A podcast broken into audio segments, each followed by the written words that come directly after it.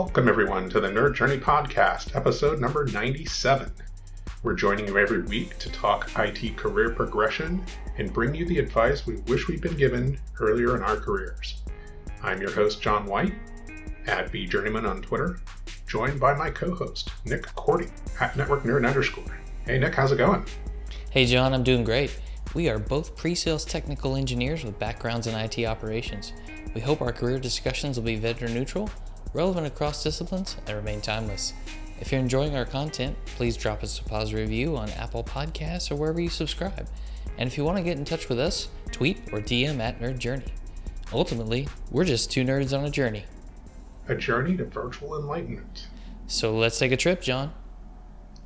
All right, great, Nick. Hey, uh, this week is part two of our discussion with Ashley Connell. And uh, this week, I think towards the end of last week, we flipped the discussion away from startups and big corporations and got into a little bit with her first uh, foray into entrepreneurship. And we heard a lot about the mistakes. And, and I think this time we're going to get into a little bit more about what she's doing today. And I just thought that it was fascinating to hear about somebody who is, you know, involved even on the marketing side, but with technology companies, you know, diving into that entrepreneurship. And it sounded like she had the bug early on, but um, it was really interesting to hear about that process that went she went through to find that business.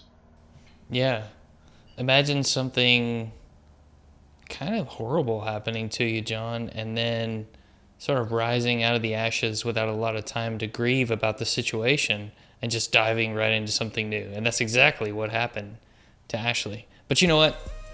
I have to stop there. I can't spoil it. Let's get to part two Ashley Connell.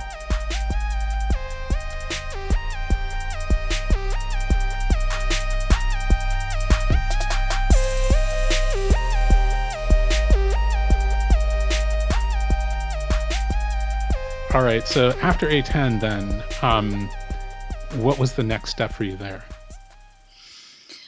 So the morning that we lost our whale client, that was probably at noon that I got that phone call.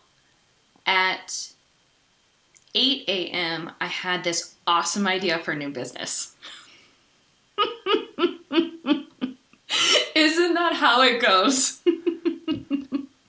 And your husband said, Wait, I thought it was my turn. oh my God, yes. He's still saying that. Um, yeah, bless his heart. Um, so, yes, so I. It, it was really wild. I read a book, Built to Sell, and I read it in one sitting. It's a fable. Big fan of fable business books. Big, big, big, big fan. Um, and it's all about an entrepreneur who had an agency and he wanted to sell it, but it wasn't worth anything. And what he had to do in order to make something that is scalable and repeatable and worth value to a company who would then purchase it. And it, the whole idea is if you have that in mind from the very beginning, you you will be on a better better path to exit. You will be much more focused, and it, it should just help with clarity. Read that in about two hours. I absolutely loved it. I wrote a list of things that I think I'm good at, and the next morning woke up, picked one, and that was the. that's how I started prowess. so um, it, it's just wild how it, it all came together. I had this idea, and again, I'll, I'll get more into what it was and what it is. Um, I had this whole idea about meetings and how much I hated them, and how at the end of the meeting, hardly anyone does actual action items, meeting notes, what the next step was. And so I was like, hmm, what if we could do an Uber for like meeting notes. And you could have people who listen into your call who are essentially meeting facilitators and they would run your entire call and do action items and ensure follow up was happen would happen at the end. you would be surprised how many people would pay for that. um, so yeah, had this idea. I mean, meeting nonsense is a huge pain. It's something like five hundred and forty billion dollars of wasted meeting time, like worth of time, um, the U.S. spends each year. It's just insane. And so anyway, I started talking to more and more people about this idea, and I was like, it's, it's not it. There's something about it. It's just not it. And I went to lunch with a friend from middle school who I didn't realize that he was then running an accelerator program. So the accelerator deadline was literally the next day and I got my application in, got accepted to Founder Institute, and what their course does is it takes you from idea to incorporated in four months. And it is long and it is hard and it is um, kind of heartbreaking because of all of the negative, eh, let's not say negative, constructive feedback that you get. But it was the best thing I've ever done. It was fantastic. I'm so grateful for those four months. And the accelerator programs are built to help you get your business out there, if I understood right. That's correct. So, not to confuse things, but there's there's two real types in my opinion. There is an accelerator program, which typically you have a business who, that is ready to scale, and you're not sure how to scale it. That's great for an accelerator what Founder Institute, in my opinion, actually was, or what it was for me, was more of an incubator. It took me from idea all the way to, okay, now I have a C Corp and we're going to go do this thing. That's an interesting, uh, interesting distinction incubator versus accelerator, but I guess it's right there in the name, right? Right. right. I've just never been in that space, you know, as much as um, I thought that I would be, so I just never paid attention to it that much. But really, really interesting. Yeah. I want to know how big the list was of things that you made that you were good at, and which one was the one. Is that's okay? Yeah. I mean, you're gonna be like, oh wow. Um, so the list was maybe I don't know nine things that I thought that I was good at, and reminder i'm just having my a10 breakup where i was feeling very um, down and out about my capabilities as a professional. And so the number one thing that i had on there was note taking. And i was like wow i am really good at making sure stuff gets done at work and so that's how the whole meeting facilitation thing got started. And I, I did a t- ton of digging again. Meeting facilitation in small snippets where you could just have someone on demand almost. That is more of a discomfort, not a pain. People pay to get rid of pain, not discomfort. So then, naturally, discomfort or, or pain would be our entire company has a problem or division or organization has a problem with uh, meetings and we need somebody to come in and teach us how to not have that problem anymore? Or, so or how lots did, of things. how did it go? Lots of things. So in all of this i should say that it was this whole idea of meeting facilitation but where my heart also was was with women returning to work so I was again at that point early 30s. I was married. I didn't have children yet. Always knew that I wanted them. I, I still don't have children. Um, and I realized that in my entire career, throughout all of that, I had this ongoing anxiety of what having children would do to the progression of my career. Because remember, I'm a superstar. I got to get to the next thing and I got to get to it quick. And how was I going to slow down to have kids? So I started doing digging on this problem like, how are people solving it? And according to Harvard Business Review, if a woman's out of the workforce for just three years to raise children, she loses 37% of her total compensation power for the rest of her life. She cannot make it up. and and that crushed me honestly i became obsessed with that statistic. I i, I was disturbed almost haunted by it because how how is that possible where this was you know 2019 and women couldn't have both? Like, that's crazy. And so the whole idea with the meeting facilitation is that we would train women on meeting facilitation and that's something that they could do at any time. And they could do remote and they could do um, an hour here hour there and so forth well what we've realized in all of this is the two real things that people needed to move forward. It wasn't really the meeting facilitation, it was more project management and it was more empathy. And so that brings into what we're doing now with prowess.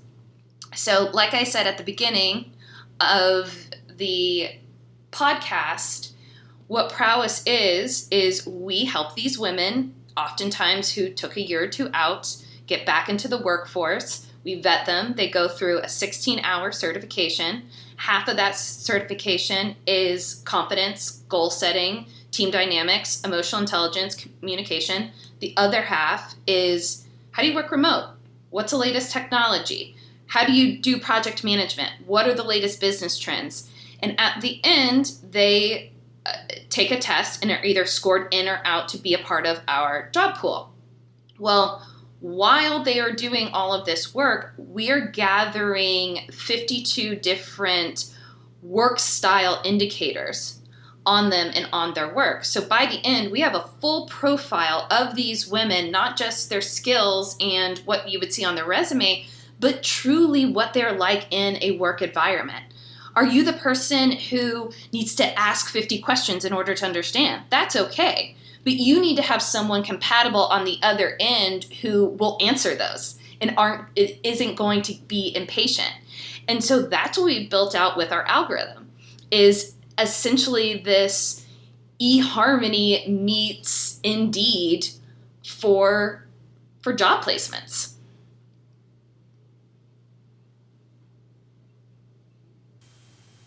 I really like that idea, and I also like that it is it kind of fits the idea of you need to be ready to pivot, right? yes, absolutely, absolutely have to be ready. And and you know, is it really pivot or is it more just continuously listen to feedback?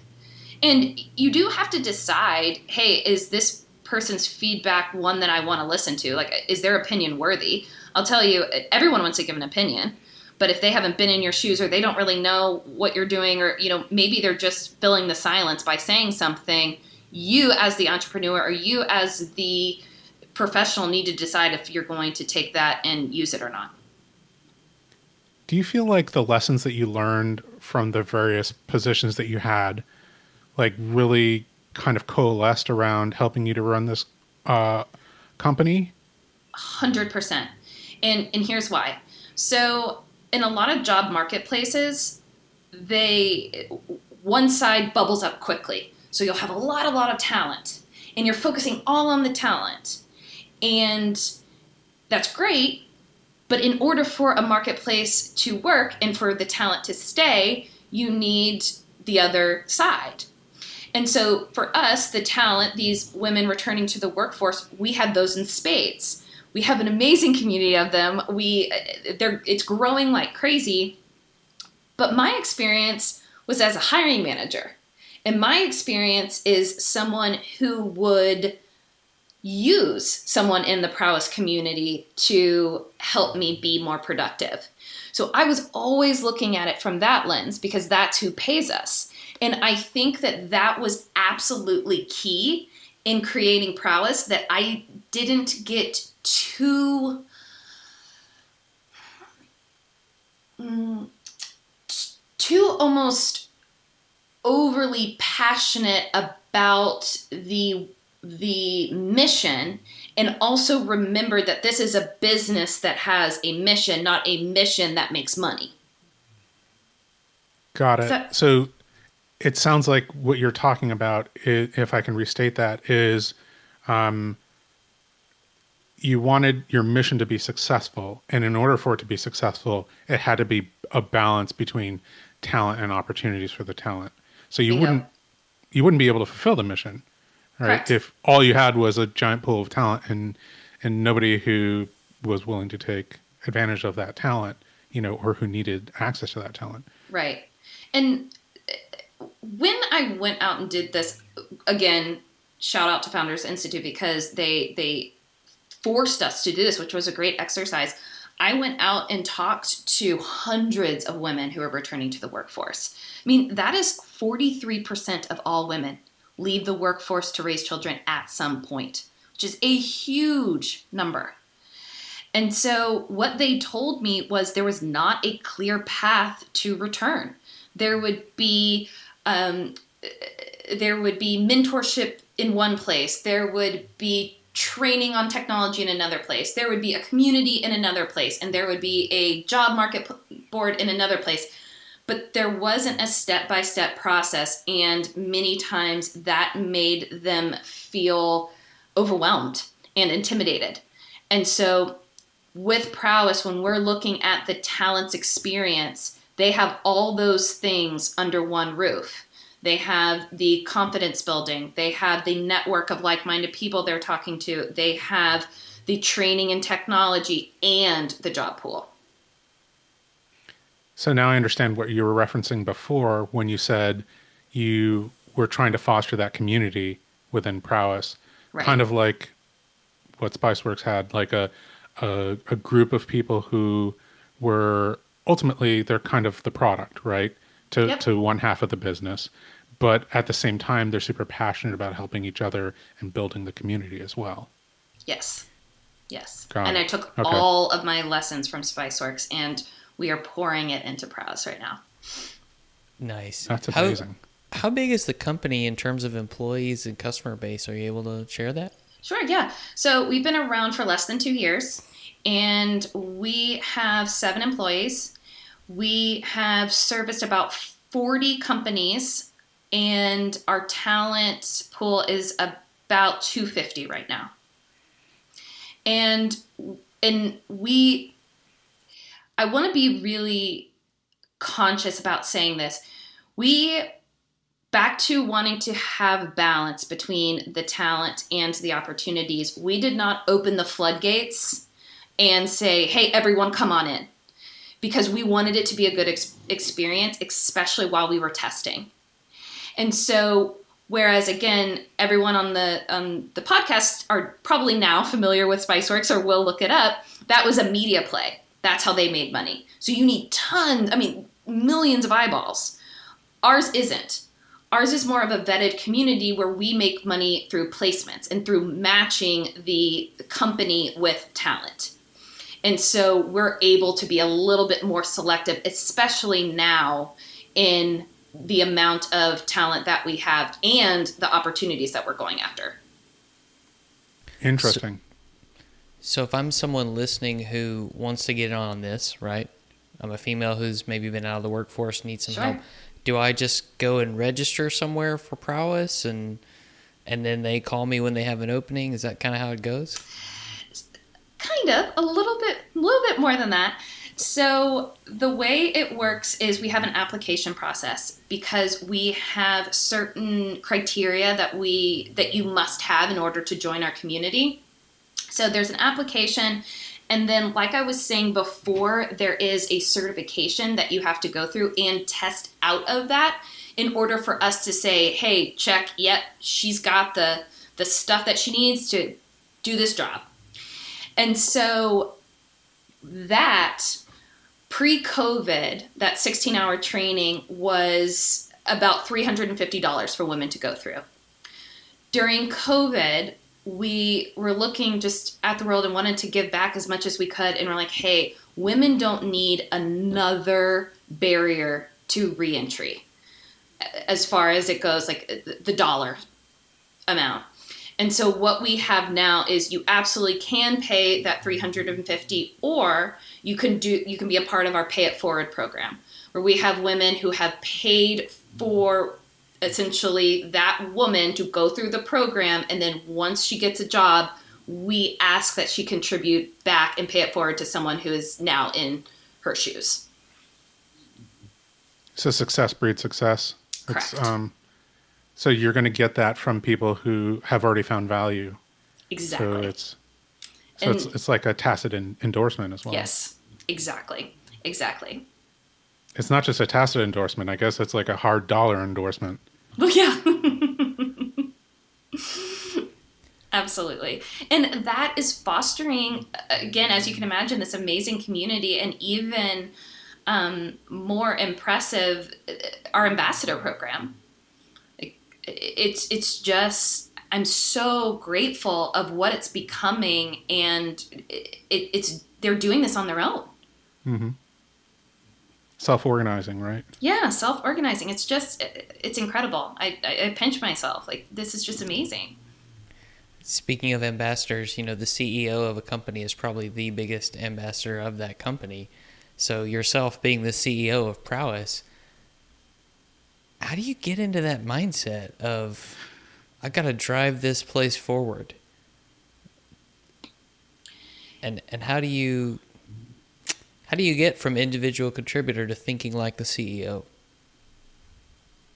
talking to your team. That's all it takes. That's all it takes. Truly listening, understanding what they want, understand their dreams, understand what their family's like, understanding all of that. That is, at this point, uh, yes, I, I love running this business, but I'm running it for them. And what is so, I'm so grateful for is I'm actually probably the dumbest person in the room when our when we're in our team meetings. We have just such great experts who know exactly what they're doing and have done it before and truly feel the mission that I feel like I'm in the right place, letting them do their thing, but bringing them together and helping them understand how it's going to move the full company forward. Does that make sense? Makes absolute sense. What is what is your vision then for the organization? Is it still based around that Built to Sell where you think to yourself, oh, you know, at a certain point, I could just, you know, like when I'm looking for that next thing, or if I have a different idea and it's going to compete for my time, you know, I'm able to like let this go and I've I've built the entire organization to pass on? Or is it building the organization so that you can add additional things? Add additional things. Yeah. So it is it is a little odd that I read a book built to sell and yet I have a full I, I don't know um, 10 year plan for prowess in our empire. Um, so so it's interesting. I, I at the end of the day with prowess because I was looking for a solution for how I was going to continue my career and, and find flexible work and be a mom. I'm I wanted to solve my future problem. And so that's what I built. My my future solution. And I'm so passionate about it and it is everything that I've ever wanted or would want on both the talent side and the employer side. I mean, let's think about hiring managers for a second. How much time are you in interviews? Think about it. It's a big it's a big big part of the job, right? Is It's a talent huge part of the job. Huge part of the job. Interviews, sourcing, getting feedback, all of that. And we're able to cut that process down in a half just by looking at the emotional intelligence and personality style compatibility of the talent and the team that they'll be joining. And that has been so, so key. That is really fascinating. So you're solving more than one problem. yes. I mean, again, me thinking about my my future problem, hiring. We eat our own dog dog food. I ensure that we are er, our team is compatible with someone who is coming in through our algorithm. And the, and the way that that works, let me just break that down. So let's say that you're trying to hire a fractional project manager. That's that's our sweet spot right now. Project manager, operations specialist, customer success. Um, you come to us and you fill out a 10 minute overview of what you need, uh, then do a personality indicator test that takes about 10 minutes put this all in. We take all that information, put it into our algorithm, and then within 24 hours, send you back an email with a link to three different profiles of candidates, each with a compatibility score. So that could be Susie is 97% compatible with the role and your team. Janie is 89% compatible, and here's where the difference is made up. And you should look at this, this, and this on why she would be a good fit versus someone else. So we have all of that in a scalable way. So we can really showcase hey, finding a job isn't just about skill, it's all about who you are as a person, too. But we didn't have a way to showcase that until now. Yeah, that is super good. fascinating. That's good. Well, I mean, it reminds me a little bit of of the conversation we had with Paul Green in our last couple episodes about who his team members were and their experience and how they thought differently and how that made them better. You know, who they were as people, the things they had been through, like someone had been in the military, and that's how Paul knew that this person was the guy to do something no one else thought he could do. So, Absolutely. very interesting. Absolutely. Some of our best talent are military spouses because they're yeah. always moving around and they need they want a job but they need something flexible. That is that fascinating. Sense. How how do you progress those people? Like, uh, do you have a vision for like, you know, getting everybody PMP certified, for example, if that's what they want, or or some other like external certification as well? Sure. Uh, um, for for me, it's more yes, I would absolutely welcome partnerships like that. I think where I am, my heart is, is more on the emotional intelligence side. I want to build out more resources to bring emotional intelligence into the workforce. I mean, think about every single thing that we talked about today on this podcast on eh, saying something that was inappropriate in front of someone or thinking about someone else to be their mentor or speaking about someone to be their sponsor all of that is emotional intelligence it has nothing to do with how good technically they are and yeah. i want to build that out i want to build out those type of certifications and those type of resources eh, because i think that too is where a lot of women and men shine but in our current hiring process, it's dulled down, if if not completely absent until you pick up the phone and talk to them. Oh yeah, there's there's no quantification of how good of a sponsor that person is going to be in their career, right? In in a in a hiring process that I know. But with of. but with us there is because we look right. at values. Mm-hmm. And and so again, I, I think I think I think hiring's moving to the next step and I want prowess to be at the forefront. That's super exciting. Most definitely. Here's my as we come to a close here soon, Ashley, and I want to be respectful of your time. So, what what tips do you have someone for someone who wants to get to owning their own business? wherever they are out there, they they had an idea or a thought, you know, maybe I could do my own thing, go out on my own. What would you tell that person based on what you've learned? You have to be absolutely obsessed with whatever it is you're doing. And that was one of my problems with A10. I love marketing, but I'm not obsessed with it. I have a true why when it comes to prowess. I am changing the uh, hiring process. I am helping women in the workforce. That is my why. And at, at, I, I don't know, there wouldn't be a reason for me to ever let that go. That's super exciting. But I understand what you mean. It takes that kind of focus of your individual person and your almost like force of will to get through all the barriers to starting your own business. I think now too, entrepreneurship is glamorized and celebrated in a way that it maybe shouldn't be. It is extremely hard. It is extremely stressful. If you think you get told no a lot uh, as a salesperson, think about an entrepreneur. You're getting told no all day, every day about everything, about what you built, about your baby. It's hard.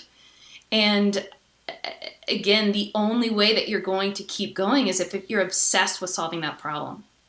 Your entire like personality is getting pressure tested all the time. Yes, all the time, and it's and it's tiring, and um, but it's also very rewarding. And for me, I wouldn't be doing anything else. I would be living in my car before I would be doing something else. Wow. The reward from that gives you the energy to keep going, even when you're tired, I imagine. That that used to happen to me, you know, I when I taught high school math, one of my favorite jobs, even if I was dead tired, like walking into the room, those kids were there and we were going to talk about math, it just energized me. Yeah. It, it was like I drank a shot of espresso, Yeah. but I didn't. I was it was the energy, the passion. And I still get that same thing when I get to talk about technology and especially math. But I, I know I had a point to that, but I've I've lost it. I'm sorry. That's the John White school of interviewing. Is just make a statement. Yeah. There was no question there. That was just an observation. That's the John tactic. No, actually, what I was going to say, i now I remember, is what are some ways that folks in this type of position can find balance between the long hours that it takes to get something off the ground and keep it running and, you know, having a family? So, what we do at Prowess is we have our talent write down what they want and what they don't want. And oftentimes, it's a lot easier to write down what you don't want. And you paint a picture backwards. So, for example, okay, picture yourself in, in three years. Are you at an office? No. Are you driving around in your car all day? No. Are you on a beach? Maybe. Okay, you want to work from the beach somewhere. How are we going to make this happen? And you and you work from there. And again, that that's a silly example, but we we have them paint the picture of what that would look like, and then have people keep them accountable. And so, what that could mean is the way that I recharge is vacation. I have to have a vacation. And so I have my team who tells me, Ashley, you have to take the day off. You have to go do something because we know that you're going to be recharged when you come back. But it's hard. fully disconnected vacation or like checking email and Checking calling email. people on vacation? Mhm, Okay. Checking email. But I try. I try really Yeah. hard. Once a day. More disconnected than if you were if it were a normal day. Exactly. When Nick goes on vacation, he still does show notes for the Nerd Journey. So he's he's trying That to learn is that. that is how Nerd Journey started. I was on a vacation in Galveston and I did show notes for like five nights straight so we could get this baby off the ground. I love it. See? So when when I take a vacation, John knows I'm still working. But that's bad. Shame on us. Shame on us. But I'm I'm working on my passion project here. Like Okay. I don't you know I Fair get enough. paid to podcast. I don't, I Fair don't- enough. Yet. I don't make Not money yet. doing it. Not yet. Once- somebody signs up for the John White School of Mentoring and they have to start paying, then then it's gonna happen. Send that tweet out to Ad Nerd Journey. I love it. Can I get a cut in that since I um I, I I was here? We can talk about it. Yeah, pricing and packaging to come. That's terrible. oh my goodness. Oh my goodness. I think you broke me there for a second. That's That's what makes it fun. Actually, I feel like there's you know still like an hour of of questions that we want to ask you. So I hope it's okay if uh, we can uh, reserve some time in the future to have you back and and dive in even further, um, especially if there's you know new lessons that you learn or you know just from like running the business, you know, day to day and, and things like that and, and other lessons. I assume that, you know, when you're running a placement agency and people coming back into the workforce, you're constantly hearing about new lessons learned in uh, career management and career paths. Absolutely. I would be honored to. Whatever I can share so that people after me don't make the same mistakes, I'm all about it. That's amazing. Great. Well, thank you so much for coming on the Nerd Journey, and uh, I hope you have a good rest of uh, 2020. Thank you. Thank you. Thank you. It's been so fun. So fun. So I'm excited for next time.